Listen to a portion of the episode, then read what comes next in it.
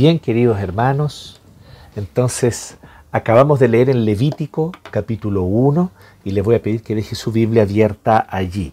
¿ya? No vamos a leer nuevamente Levítico capítulo 1, así que aquellos de ustedes que tal vez están acompañando en el podcast, eh, aquellos que después van a escuchar esto en un podcast, eh, sepan que, pueden buscar en su Biblia Levítico 1. Eh, la aplicación de YouVersion incluso tiene audio Biblias, así que usted puede escuchar Levítico 1. Y después si quiere seguir escuchando este mensaje. Así que Levítico capítulo 1, que acabamos de leerlo en, el culto. Y ya ingresamos con todo ¿no? a esta serie, a esta serie Santos, el Evangelio según Levítico. Eh, hoy quiero ser muy breve a partir de este capítulo 1, mencionar algunas cosas que vamos a ver que incluso son temas que se van a ir repitiendo durante el Levítico. ¿ya? Eh, y es porque se trata de eso. Es un texto, el Levítico es un libro de rituales, de ceremonias, en, gran parte de rituales y de ceremonias. Claro, sin duda alguna también leyes y reglas específicas para la vida cotidiana y también nos cuenta la ordenación de los primeros sacerdotes y cómo los sacerdotes ejercían su oficio. Pero claramente el tema central o entre los temas centrales y lo que gira en torno al Levítico es en torno a rituales y ceremonias. Muchas veces nosotros cuestionamos el valor de los rituales y ceremonias porque somos muy modernos, ¿no? Y nos parece a nosotros que las cosas deben ser espontáneas. Eh, y le quitamos el valor a las cosas que no son espontáneas, que son hechas de manera ritual. Pero caramba que son importantes las cosas que son hechas de, forma ritual.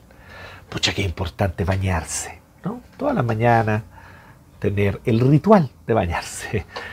Por favor, ¿cómo no va a ser importante lavarse los dientes, ¿cierto? La mascarilla no hace milagros, digamos, ¿no? Eh, ciertamente la mascarilla puede ayudarnos a ocultar ciertos olores, pero eh, eh, necesitamos más importante que eso, además no solamente por un tema social, sino mucho más importante por un tema de higiene bucal. nuestros dientes lo agradecen, ciertamente cuando lleguemos a una edad donde ya los dientes empiecen a, deteriorarse y a fallar, aquellos que mantuvieron una mejor higiene bucal también van a tener mejor dentadura. Entonces, en fin, podríamos multiplicar los ejemplos. Hay tantos rituales cotidianos sin los cuales simplemente nuestra vida sería de una calidad muy inferior, ¿cierto? Hay ciertos hábitos que nos permiten tener una mejor calidad de vida y también en el mundo espiritual y en el aspecto espiritual, ¿ah? en el aspecto espiritual de nuestra vida. El, mundo es espiritual, todo el mundo fue creado por Dios y existe para su gloria, así que en ese sentido ¿no? el mundo es espiritual. Pero quiero decir, justamente enfatizando el aspecto espiritual de nuestra vida, de nuestra vida en el mundo, los rituales son fundamentales. El Señor nos ordena, es orden, el cuarto mandamiento, guardar el día del Señor, separarlo y separar ese día para rendirle culto rendirle culto junto a su pueblo. Eh, estamos en, una, en, un tiempo de pandemia que se hace complejo poder hacer esto de la manera como eh, eh, debemos. Sin embargo, debemos recordar que esto sigue siendo tan importante como siempre y que debemos nosotros priorizar nuestra, nuestra reunión dominical siempre que la podamos tener. Así que sigue siendo importante. Y Levítico nos habla, en fin, de muchos rituales. Eh, cierta vez eh, leí al respecto de un hombre que todos los viernes a la tarde, todos los viernes a la tarde, iba al muelle de su ciudad. La gente lo conocía, ya era un caballero, un señor mayor. Pero todos los días, por años, décadas, todos los viernes en la tarde, no importando si hubiese no importando, digamos, eh, eh, eh, si hacía frío, si hacía calor, no importando prácticamente nada, pero todos los viernes a la tarde él iba con un balde y en ese balde llevaba un montón de restos de pescado, espinazos de pescado, cabezas de pescado, colas, y iba y se las tiraba a las gaviotas, a las gaviotas. Y alimentaba a las gaviotas ahí, un balde llenito de, restos de pescado que él probablemente compraba ahí muy barato en la pescadería o tal vez se lo regalaría, no sé, pero él llegaba allí y distribuía todos generosamente a todas las gaviotas, por años, por décadas. ¿Por qué haría un ritual como este, este caballero? Un día alguien le preguntó y él le contó la historia de cómo él había naufragado cuando era soldado en la guerra. Y resulta que su, su buque, su buque de guerra, el buque en el cual él servía, había sido destruido y se había hundido. Así que los pocos que sobrevivieron, sobrevivieron en, en, los botes salvavidas. Y pasaron los días, pasaron las semanas, y ellos entonces empezaron a desfallecer, empezaron a, a desfallecer de hambre, de sed, sin tener ya qué comer, se les acabó el agua. Y llegó un punto donde ellos dijeron, ya aquí vamos a morir. Y en ese momento, ya sin ánimo, sin fuerza, ya prácticamente entregados a la muerte, en medio del mar, en un pequeño botecito en medio del océano, dice que de repente llegó una gaviota y se posó allí en el, en el bote. Y él vio de reojo, sintió algo, miró y vio la gaviota. No lo pensó, no lo dudó, y en un acto de rapidez vino y agarró a la gaviota y Luego entonces con sus cuchillos la mataron, la destriparon y comieron y con eso sobrevivieron un par de días más, unos dos, tres días más, porque ya entonces estaban cerca de tierra. Así que los avistaron y los salvaron a los dos, tres días. Pero ellos ese día, estaba, el, el hombre siempre contaba, ese día íbamos a morir. Si no moríamos ese día, moríamos el día siguiente. Y gracias a esa gaviota pudimos sobrevivir unos tres días más hasta que fuimos rescatados. Así que yo, ¿cómo no voy a estar eternamente agradecido a las gaviotas? Lo mínimo que les debo es venir aquí a alimentarlas, decía este viejito. Con una simplicidad tal vez, tal vez con una lógica muy simple, pero muy profunda, de agradecer. Bueno, los rituales forman parte de nuestra vida y son fundamentales. Distintos tipos de rituales, como decíamos, como el de este caballero, ¿no? de, recordar que años, décadas atrás, una gaviota le salvó la vida en plena guerra mientras había quedado con unos cuantos soldados más abandonados en el medio del océano. Y a nosotros, que nuestro Señor Jesucristo nos salvó. Evidentemente, el día del Señor es para recordar su muerte y su resurrección. Por eso lo hacemos el domingo, el primer día de la semana. Recordamos que Jesucristo se levantó de los muertos. Y así también nosotros nos levantamos de nuestras camas y vamos al culto, ¿cierto? Pues aquí en Levítico nosotros encontramos los rituales que van a cumplir una función muy interesante temporal.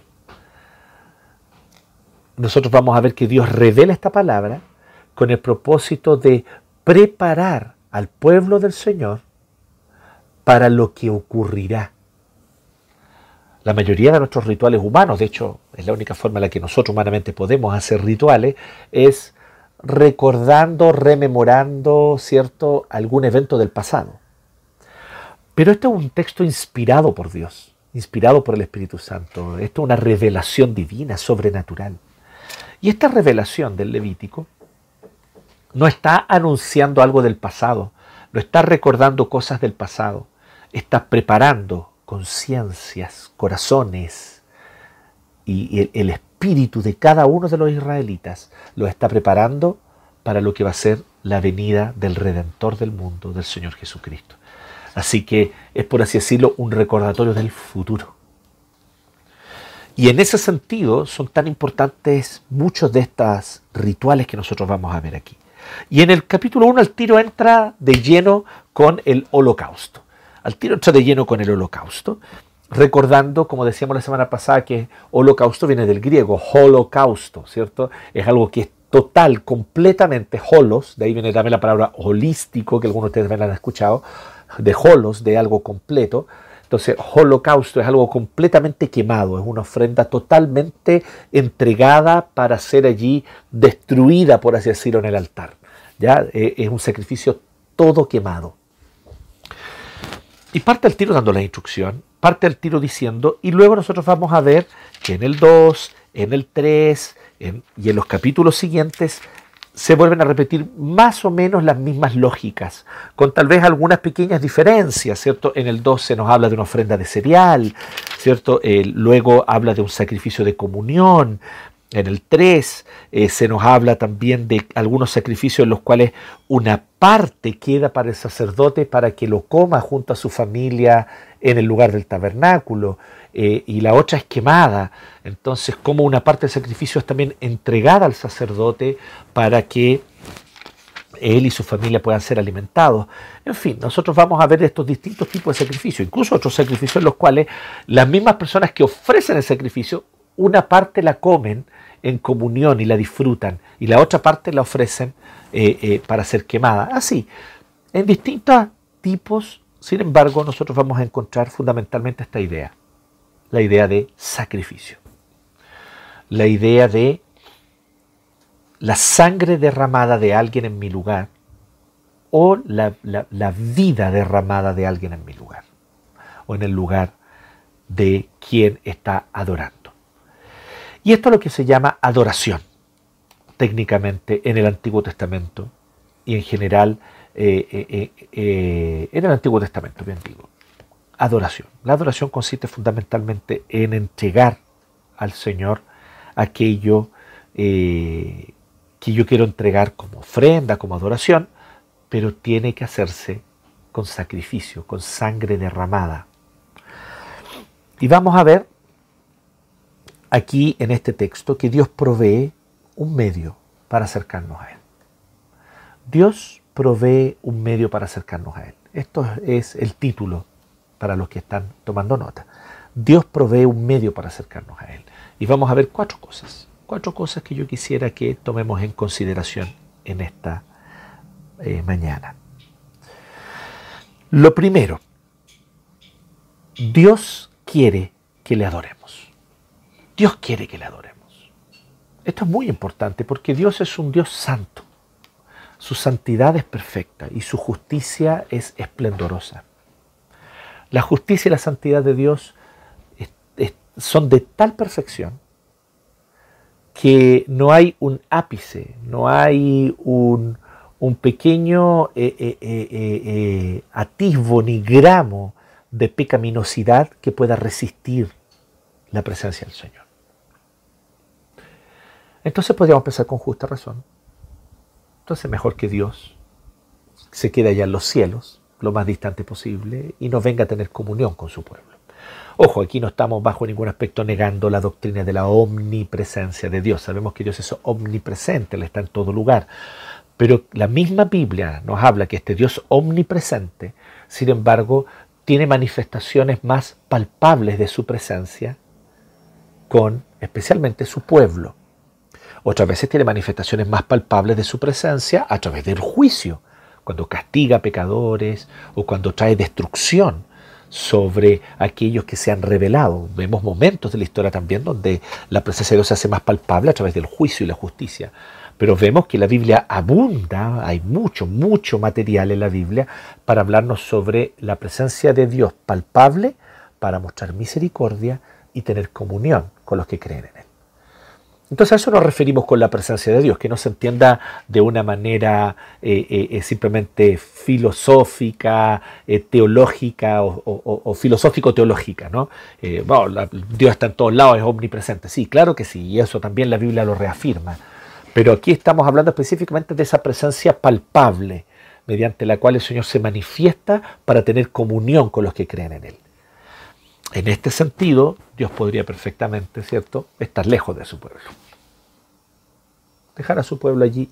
Y de hecho, como veíamos la semana pasada, es justamente lo que en el libro anterior Moisés nos relata en el Éxodo. Llega un punto donde Dios simplemente se le agota la paciencia y, entonces dice, mira, sabes que yo no voy a yo no voy a ir con ustedes. Yo no voy a caminar con ustedes. Ustedes vayan solos, vayan sin mí. Esto está eh, en, el, en el 33.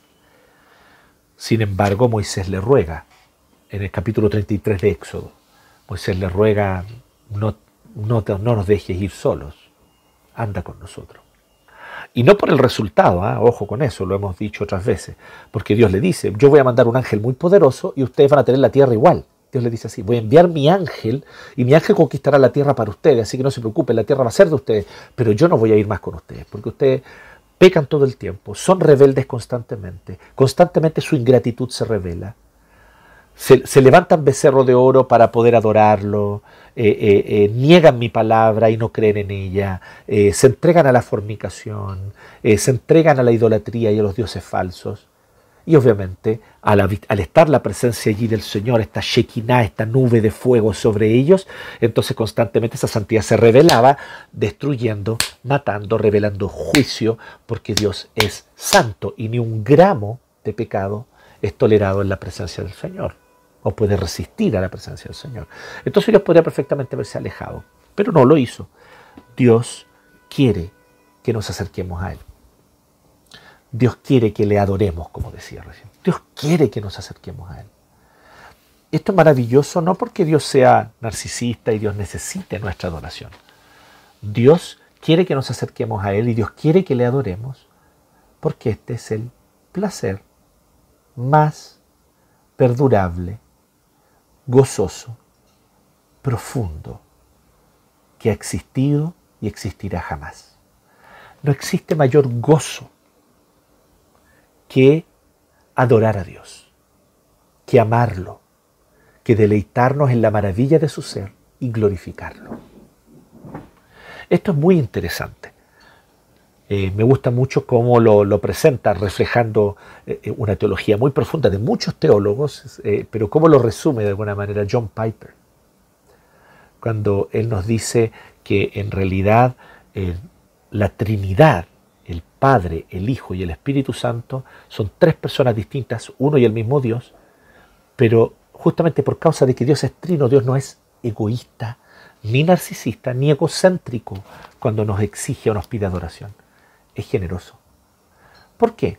Porque piensen, antes que existiese la creación, antes que existiesen los ángeles, eh, las estrellas, el cielo, la tierra, los seres humanos, Dios desde toda eternidad, se daba gloria a sí mismo, dando gloria una persona a la otra. Por eso no hay egoísmo, porque el Hijo glorifica al Padre, el Padre glorifica al Hijo y el Espíritu Santo glorifica al Padre y al Hijo.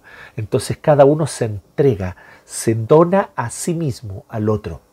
Por eso Dios es un Dios de amor. Y por eso Dios es amor. Y por eso, siendo Dios amor, ciertamente nos, dice que le adoremos y nos llama a adorarle, porque Él sabe que este gozo maravilloso también podemos disfrutarlo nosotros. Fue su generosidad. Él decidió entonces hacer la creación para que participemos del gozo de su gloria. Gozo que Él ya ha experimentado por toda eternidad. Ahora Él quiere que nosotros también seamos parte de ese gozo. Dicho de otra manera, a través de un ejemplo que en otras ocasiones he usado, esto es como un trío de jazz. Es un trío de jazz donde nosotros tenemos un piano, tenemos un contrabajo, eh, tenemos una, batería y este trío de jazz está tocando una melodía que es deliciosa, que es exquisita, que da, gusto y van improvisando encima de una línea melódica. ¿no? Eh, eh, tocan y, hay momentos donde vuelven todos juntos a la línea melódica, luego entonces hay momentos donde hace el solo el piano, hay momentos del solo del bajo, hay momentos del solo de la batería y ellos están disfrutando. Y usted ha visto a un buen músico de jazz, tal vez, ¿no? Ha visto cómo ellos gozan la música, o sea, su cara es de placer, su expresión es de placer, ellos están disfrutando mientras van tocando. Pero de repente entonces ellos deciden que ya no quieren tocar solos, que esta, esta melodía es tan deliciosa, esta melodía es tan deleitosa, que entonces otros también podrían participar de ella. Y entonces deciden abrir una orquesta para que entonces ahora otros instrumentos se sumen y también participen de esta melodía, participen de, este, de este deleite musical.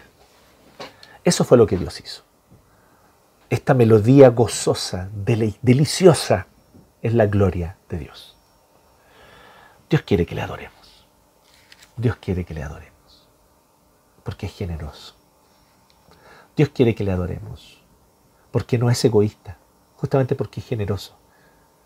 Entonces el Padre que ha gozado desde toda eternidad entregarle adoración al Hijo, gozarse en Él y glorificarle a Él, ahora entonces nos permite a nosotros ser parte de eso. Y el Hijo, que ha gozado desde toda eternidad el, darle gloria al Padre y el gozarse en la presencia del Padre, ahora nos invita a nosotros. Y el Espíritu Santo, que ha gozado la presencia del Padre y del Hijo por toda eternidad, nos invita y viene a nuestro corazón y nos enseña a gozarnos también nosotros en Dios, en el Padre y el Hijo, como Él mismo lo hace.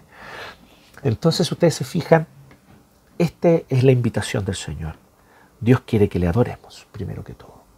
En segundo lugar, podemos ver claramente en el texto, Dios determina cómo quiere ser adorado. No pierdas de vista esto, esto es muy importante. En segundo lugar, Dios determina cómo quiere ser adorado. Dios determina cómo quiere ser adorado.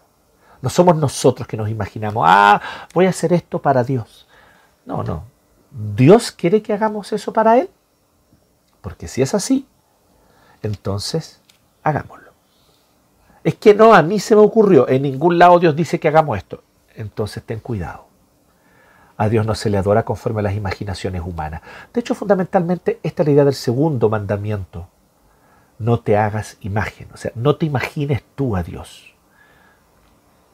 Cuando nosotros nos imaginamos con libertad y creatividad total la manera como queremos adorar a Dios, lo que estamos haciendo es imaginarnos a Dios. Porque nos empezamos a pensar, ah, bueno, esto le va a gustar. Voy a ponerlo de manera muy simple. Eh, si tú le das constantemente y, eres un esposo que quiere agradar a su esposa y dice, bueno, yo le voy a, por lo tanto, a, comprar eh, todos los días un delicioso pay de eh, arándanos. Así que, porque quiero agradarla, quiero que ella sea feliz. Así que eh, todos los fines de semana voy a comprar un pay de arándanos, voy a pasar por la pastelería X, que tiene el mejor pay de arándanos, y le voy a llevar este delicioso pay de arándanos a mi esposa. Y a tu esposa no le gustan los arándanos. Sería un poco tonto, ¿no? Pero de eso estamos hablando. ¿Por qué tú le vas a entregar a Dios algo que Él no te ha dicho que es lo que Él quiere? Dios es soberano y Él determina cómo quiere ser adorado. Adorar a Dios conforme a nuestras imaginaciones es violentar el segundo mandamiento. Porque imaginar de qué forma podemos adorar a Dios es imaginarnos, de inmediato, esto está junto, es imaginarnos qué es lo que a Dios le agrada en la adoración o no. E imaginar qué es lo que a Dios le agrada es imaginarnos el ser de Dios a nuestra manera. No, queridos debemos ceñirnos estrictamente a lo que la Escritura nos dice. Y la Escritura nos muestra maneras maravillosas en las que Dios le agrada ser adorado. A Dios le agrada ser adorado con instrumentos, a Dios le agrada ser adorado con cantos, a Dios le agrada ser adorado con la oración, a Dios le agrada ser adorado con nuestras expresiones corporales cuando levantamos nuestras manos, cuando doblamos nuestras rodillas. Ciertamente a Dios le encanta ser adorado con nuestras palabras, ciertamente a Dios le encanta ser adorado con una vida que le obedece. Ciertamente, Dios determina el cómo quiere ser adorado. Dios determina el cómo quiere ser adorado. Así que vemos aquí en el Levítico claramente que Él establece la manera como debe ser adorado. Vamos a volver a eso un poco más porque vamos a ver incluso un episodio más adelante en el que lamentablemente dos hijos de Aarón van a entregar al Señor un tipo de fuego, de, de incienso que Dios no les había pedido. Y vamos a ver entonces la severidad con la que Dios eh, emite su juicio sobre esto. Porque ciertamente Dios no quiere que nosotros nos imaginemos a nuestra pinta y con nuestra creatividad. Tal vez esto va a ser un poco doloroso para algunos o no les va a gustar, pero a la luz de la escritura, la adoración no tiene que ser creativa. La adoración tiene que ser sobre todo obediente.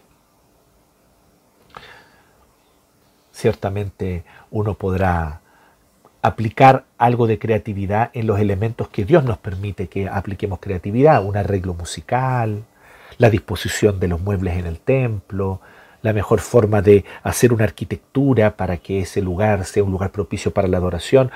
No es que Dios prohíba la creatividad, lo que yo quiero decir es, ¿qué es primero? ¿Qué es más importante? La creatividad es secundaria. Eso quiero decir. La obediencia es primaria. En la adoración, primero obedece. Cíñete a lo que Dios dice.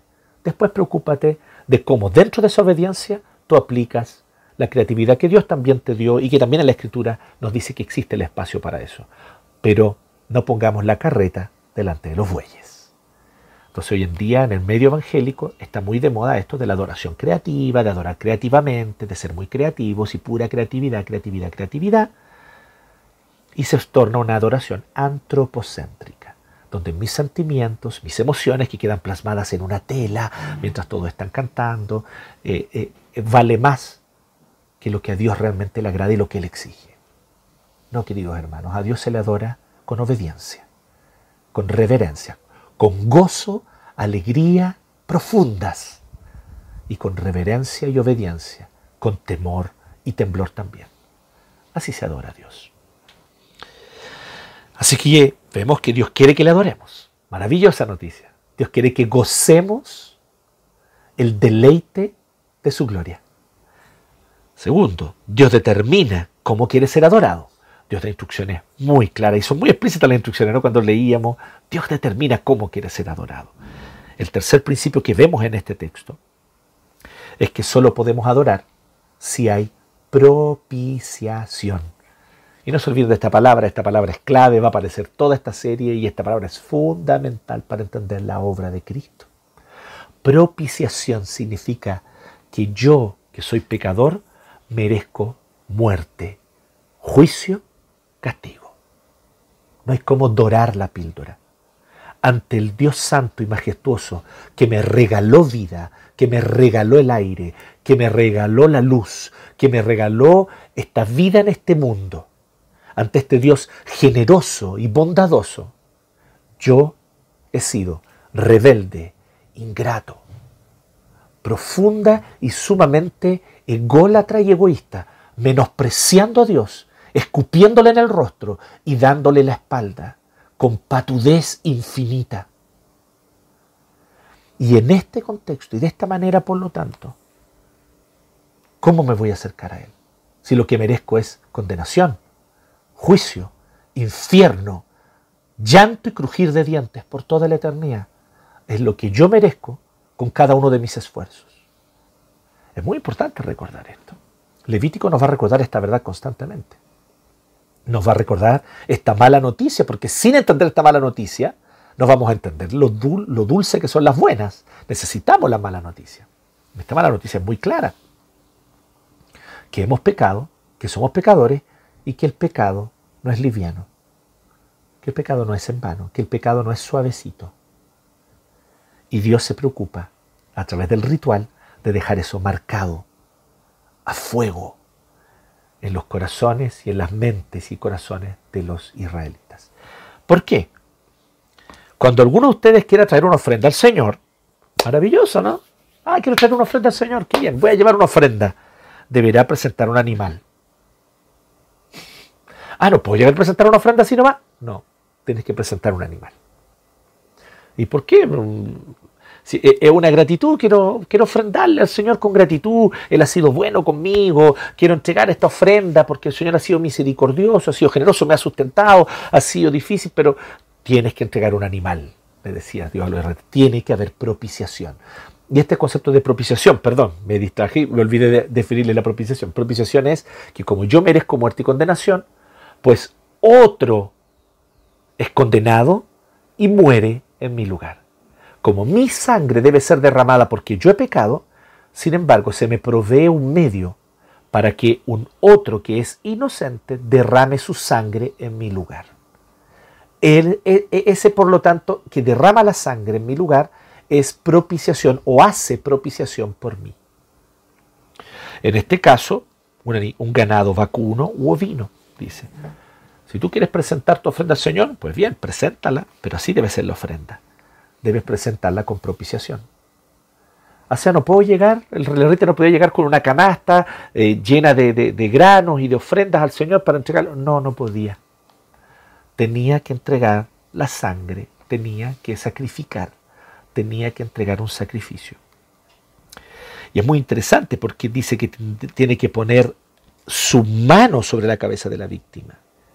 Y la idea de poner la mano sobre la cabeza todo indica que es identificarse, identificarse con este animal. Es decir, este animal ahora lleva, carga mis pecados. esta es una imposición de manos, pero para transmitir o para, por así decirlo, traspasar algo que es malo, negativo, algo que es sucio, mi propio pecado. Entonces le traspaso mi pecado, mi culpa en realidad, le traspaso mi culpa.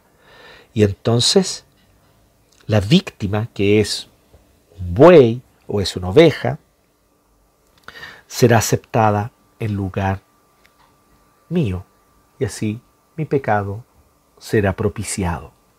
La propiciación. Pero luego viene todo un ritual bastante macabro que va a ayudar a recordar a cada israelita. Imagínate este niño de 5 años que iba a adorar con su papá. Imaginen a este niño de 7, 8 años yendo a adorar con su papá. Hijo, hemos pecado contra el Señor. Siempre pecamos de muchas maneras. Hay mucha ingratitud en nosotros. Así que, hijo, vamos a ir a entregar una ofrenda al tabernáculo. Bueno, papá, vamos a entregar una ofrenda. Dios ha sido bueno. Sí, pero nosotros hemos sido pecadores. Así que esta ofrenda no la podemos entregar así nomás. Tenemos que llevar un animalito. Así que escógete esa ovejita que está, que está buena, que está, y vamos y, y entrégala.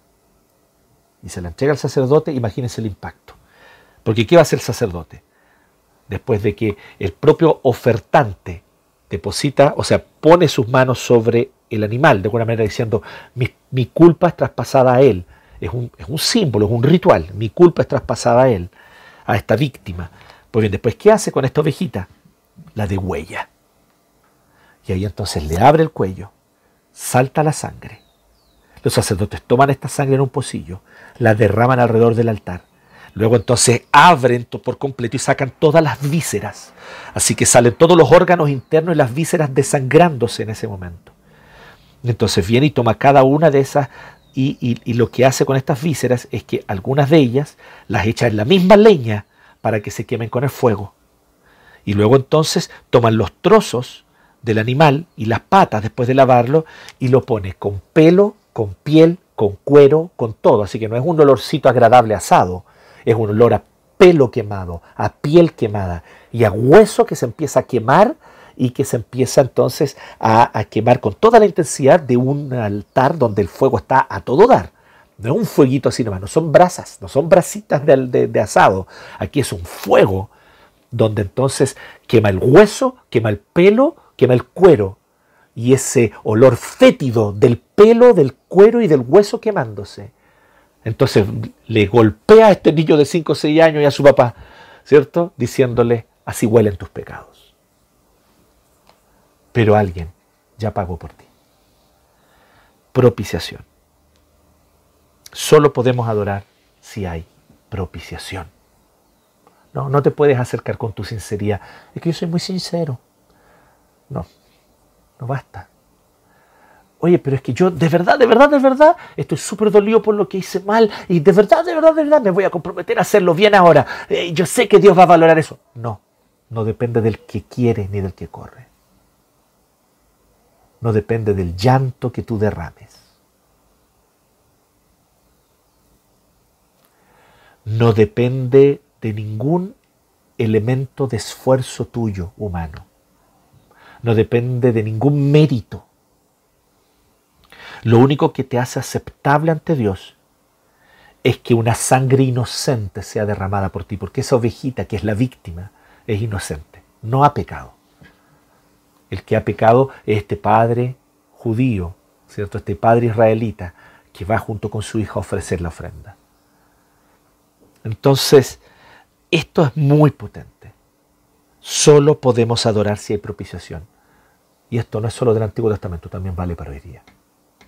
Chuta, pastor, entonces, ¿por qué no tenemos un altar con fuego? ¿Por qué los presbíteros no se visten con traje de sacerdote y nos reciben los animales y derraman la sangre? ¿Por qué? Porque Jesucristo fue el sacrificio perfecto, dice la, la Biblia en el Nuevo Testamento en Hebreos, citando el Levítico. El libro que más cita el Levítico es el libro de Hebreos en el Nuevo Testamento. Y lo cita abundantemente y cita todos estos holocaustos y ofrendas y dice, todo esto era para prefigurar a Jesucristo. Él es el Cordero Perfecto, que fue ofrecido una vez y para siempre. No tengo que volver a ofrecerlo cada vez, cada vez, cada vez, como los israelitas. Ahora no. Ahora fue una vez y para siempre. Pero entonces, ¿cómo me acerco en mi adoración? Consciente de que he pecado y recordando que en esa cruz el Cordero Perfecto derramó su sangre. Y él fue del todo aplastado por el fuego del juicio y la ira de Dios. Un fuego aún peor y mucho más consumidor que cualquier fuego físico. El fuego del juicio y de la ira consumió por completo a Jesucristo cuando Él sobre esa cruz, derramando su vida, clamó con el dolor más profundo, Dios mío, ¿por qué me has desamparado? Porque en, una, en un acto totalmente inexplicable para nosotros, en un acto totalmente incomprensible para las páginas y páginas de teología que se han escrito en todos estos siglos, es incomprensible para la mente humana, en un acto incomprensible, inexplicable, que nos podemos, si tratamos de explicarlo, nos mandamos un condoro, decimos una herejía, pero solo sabemos esto, el Hijo se sintió abandonado por el Padre. Y abandonado de esta presencia y de esta comunión con el Padre, él clamó, Dios mío, ¿por qué me has desamparado? Mientras derramaba su sangre profusamente sobre esa cruz. Y su vida era consumida por la ira de Dios porque Dios le dio la espalda en ira, le dio la espalda en juicio, porque en ese momento Jesús, el perfecto, el santo, el que nunca pecó, estaba cubierto, bañado, como si nosotros hubiésemos puesto nuestras manos sobre él. Él se le habían traspasado todos nuestros pecados y nuestra culpa. Toda la asquerosidad de tus desobediencias fueron cargadas sobre Cristo. Toda la asquerosidad de mi rebeldía y de mi ingratitud y desobediencia fueron cargadas sobre Cristo. Y la ira del Señor fue sobre él y él le dio la espalda. Y por eso él clama, Dios mío, ¿por qué me has desamparado? Pero el Padre le da la espalda a Jesucristo para extendernos los brazos a ti y a mí. Eso es propiciación. Cada vez que vayas a adorar, recuerda que no es gratis. ¿Podemos recordar esto? Después se nos empieza a olvidar, ¿no? Vamos a adorar y vamos con total, ¿cierto? Libertad por la gracia del Señor. Pero en otros momentos tal vez no valoramos esta libertad que la gracia del Señor ha conquistado para nosotros. Ay, no, hoy día no voy a ir al culto presencial. Una vez al mes. No, no voy a ir. ¿Por qué? No, porque eh, eh, eh, quiero ir a ver un vecino. Quiero ir a ver un amigo. No, hoy día no voy a ir. No, no voy a ir porque, porque resulta que quiero hacer algo aquí en la casa. Voy a aprovechar de pintar una pared. Y a Jesucristo le costó qué para que tú pudieras adorar con la libertad que le adoras. Su sangre. ¿Qué le costó al Padre? Su tesoro mayor, su Hijo. El Padre nada ni a nadie ama más que a su Hijo. Y lo entregó para que tú y yo fuésemos perdonados y pudiésemos acercarnos a Él. ¿Entendemos que esto es carísimo?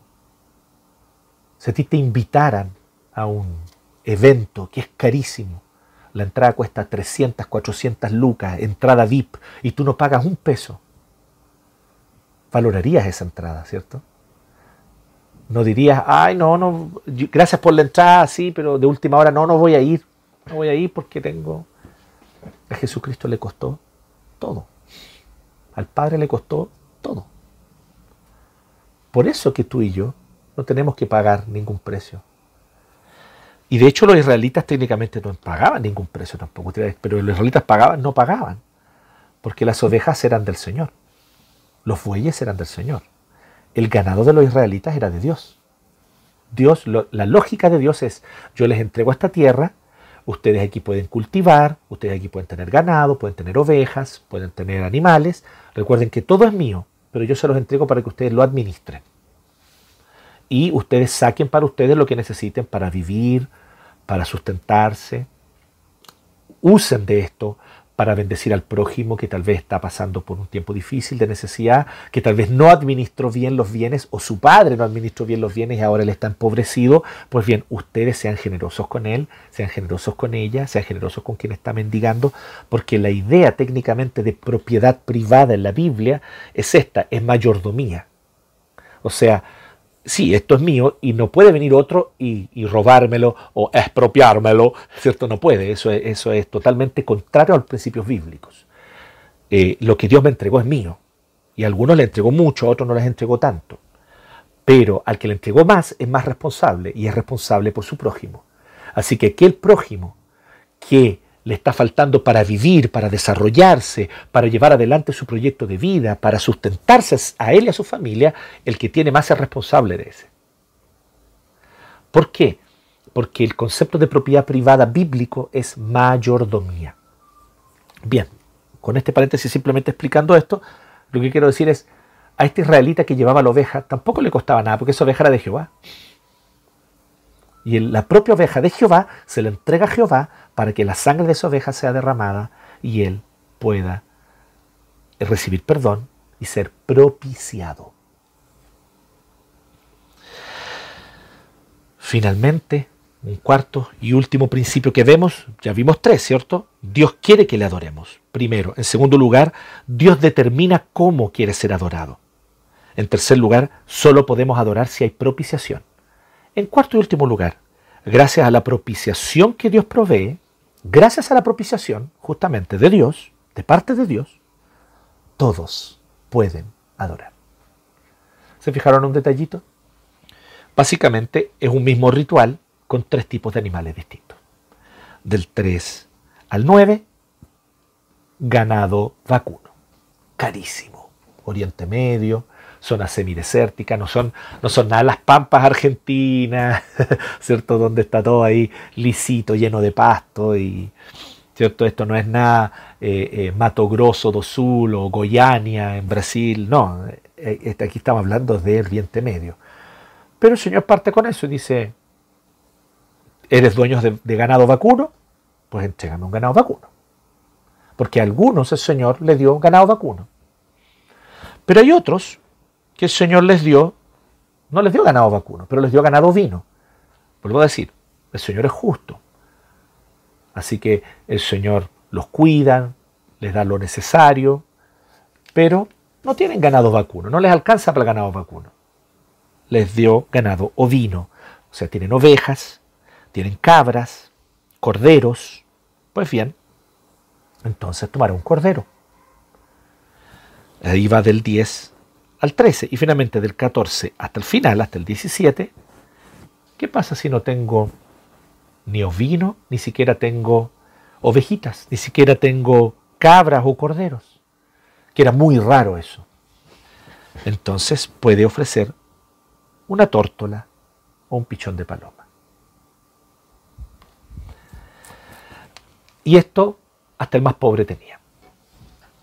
Está luego los indigentes, que eso es otra situación distinta. Hoy día nosotros usamos ese término, ¿no? Y al parecer eh, no, es, no, es, tan extraño la idea, por lo menos el concepto, a la Biblia, ¿no? Están, los, están aquellos que, tal vez no vamos a decir pobres, pero son aquellos que son de una clase eh, socioeconómica más baja, y luego están los indigentes que ya están en una situación de empobrecimiento muy claro. Pues bien, vamos a ver más adelante una ley con respecto a ello, a los que están en la situación de empobrecimiento más extremo, en la situación que nosotros llamaríamos hoy día de indigencia. Pero aquí la persona de clase baja también puede ofrecer su sacrificio. También no queda excluida. Ah, es que tú no puedes entregar eh, ni, ni, ni, ni, una vaca ni una oveja. No te preocupes, no entregues nada. El Señor te perdona así nomás, ¿no? El Señor no tiene una preferencia especial por los pobres en esto, no la tiene. Todos han pecado, ricos y pobres. Todos han pecado, clase alta y clase más baja. Todos han pecado y por todos debe haber propiciación. Así que el Señor le dice, entrega una paloma, entrega una tórtola. ¿Ya? Y como les digo, los que están en situación de indigencia, los vamos a ver más adelante en un mensaje un poco más adelante que está aquí en Levítico, habla con respecto a ese caso. Pero aquí entonces, por así decirlo, presenta las tres clases sociales principales que representaban más del 90% de Israel. Aquellos que eran ricos, aquellos que no eran tan ricos y que más bien tenían cierto eh, eh, menos recursos, pero tenían para vivir, y aquellos que, teniendo para vivir, sin embargo, vivieron una vida más ajustada. Por lo tanto, eh, tenían más dificultades para entregar estos otros animales. Para ellos entonces puedes entregar una tórtola, un pichón de paloma. Pero quiero que observes cómo termina en todos los tres casos. Mira al final del 9. Es un holocausto, una ofrenda presentada por fuego de aroma grato al Señor. Eso con respecto al vacuno. Ahora vamos a ver con respecto al cordero. El final del 13. Es un holocausto, una ofrenda presentada por fuego de aroma grato al Señor. Ahora, ¿y la paloma? ¿Qué valor tiene la paloma para Dios? Vamos al final del 17. Es un holocausto, una ofrenda presentada por fuego de aroma grato al Señor. No importa si era un buey, si era un cordero, si era una palomita. Tiene el mismo valor para Dios. Esto es simplemente único en toda la antigüedad. Esto es simplemente inusual en toda esta época. Porque la lógica de sacrificio de los otros pueblos era, yo tengo que ofrecerle a, mis dioses el mejor sacrificio que pueda. Entonces, mientras más gordo, más grande el animal, más sangre, más grasa, entonces más mi Dios se va a agradar de mí o mis dioses se van a agradar de mí. No es la lógica de Israel. La lógica de Israel es que estos animales son propiciación. Primero son de Dios. Pero luego, en segundo lugar, son propiciación. Y cuando se trata de propiciación, la sangre de una paloma vale lo mismo que la sangre de un buey. Dios no hace acepción de personas. Por eso este cuarto principio, gracias a la propiciación, todos pueden adorar, todo tipo de personas puede acercarse al Señor. Aquí no hay preferencias, ni por pobres, ni por ricos. Aquí lo que hay es una condición de absoluta igualdad. Todos fueron creados a imagen y semejanza de Dios, por lo cual todos son responsables por su pecado. A nadie se le excusa de su pecado. Todos son responsables por su pecado, por sus crímenes y por sus desobediencias e ingratitudes. Por lo tanto, viene la siguiente sentencia. Todos han pecado, por cuanto todos pecaron y están destituidos de la gloria de Dios. No hay justo ni a un uno. Pero entonces viene la maravillosa redención que Cristo Jesús derramó su sangre por todo tipo de personas. Personas de alta alcurnia y personas de, no tan, de, baja alcurnia. Personas que tienen la posibilidad de tener ganado vacuno y personas que apenas pueden tener y comprarse una palomita para entregarla como sacrificio. Que apenas pueden comprar una tórtola para entregarla como sacrificio. Pero esa sangre de la tórtola, esa sangre de esa, de esa paloma, era suficiente. El sacerdote llevará el ave al altar, le arrancará la cabeza, luego la quemará en el altar, exprimirá la sangre en un costado del altar, le quitará también el buche y las entrañas, las arrojará hacia el costado. Sigue mostrando la misma imagen macabra. Mira cómo, mira lo que traen tus pecados. Mira cómo tus pecados traen cosas terribles en este mundo, en esta creación. Mira cómo tu pecado trae sangre. Mira cómo tu pecado trae muerte. Mira cómo tu pecado trae destrucción. Pero recuerda que otro está pagando por ti. Otro está haciendo propiciación, en este caso una palomita. Cualquiera sea el caso, dice en los tres casos que es aroma grato al Señor, que Dios se agrada de esa ofrenda. Dios se agrada de la ofrenda del rico y de la del pobre. Dios se agrada de la ofrenda y de la adoración, de aquel que a lo mejor llega al culto con un buen auto, ¿cierto? Y, que da una buena ofrenda generosa, eh, y también de aquella persona que a duras penas ahí cargando la VIP llega al culto, ¿cierto? Y entrega su adoración, de, eh, eh, llegando ahí en micro, ¿cierto? Entrega su adoración con gozo, con alegría, entrega su ofrenda. Y tal vez uno entregó 80 lucas de ofrenda el otro apenas pudo sacar una moneda de 500 pesos, que era lo último que le quedaba para entregarlo. Lo importante es, nuestra adoración es aceptada ante el Señor, no por méritos. Nuestra adoración es aceptada porque hay propiciación a nuestro favor. Y todos podemos entregar una ofrenda de aroma grato. ¿Quién fue la ofrenda de todos? Y para todo finalmente, la ofrenda definitiva. Porque esta, este buey, este cordero, esta paloma representaban a algo, representaban a alguien, a Jesucristo, como decíamos recién, quien fue ofrecido una vez y para siempre. Y Jesucristo murió por el rico y murió por el pobre. Murió por el clase media. Murió por el que solo pudo hacer un retiro de AFP y por el que no pudo hacer ni un retiro y por el que puede hacer hasta cuarto y quinto retiro porque tiene harto ahorrado ahí en su AFP. Murió por todo. Jesucristo murió por todo tipo de personas, quienes están en eminencia, aquellos que tienen cargos importantes y por lo tanto son más responsables, sin duda alguna, pero también por aquellos que tal vez son anónimos. La gente incluso tal vez mal los saluda o ni siquiera se da cuenta de su existencia mientras están barriendo un colegio, limpiando los baños de un hospital. La gente ni siquiera les conoce su nombre.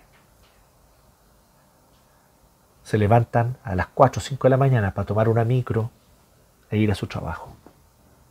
No importa qué tipo de persona tú seas, no importa dónde tú te encuentres, esta sociedad actual le da mucho valor a eso. Jesucristo te dice, tú eres valioso. Tú eres valioso porque eres imagen y semejanza de Dios. Tú eres pecador y mereces condenación, por cuanto todos pecaron. Pero si crees en mí, te dice Jesús, si crees en mí, tú vales la propia vida del Hijo de Dios. Y ni todos los tesoros del universo se comparan con ese valor. El Señor le puso precio a nuestra vida cuando murió por nosotros. Y dijo, esta vida vale la sangre de Cristo. No hay mayor valor en el universo. Así que alabado sea el Señor por su gracia y su misericordia.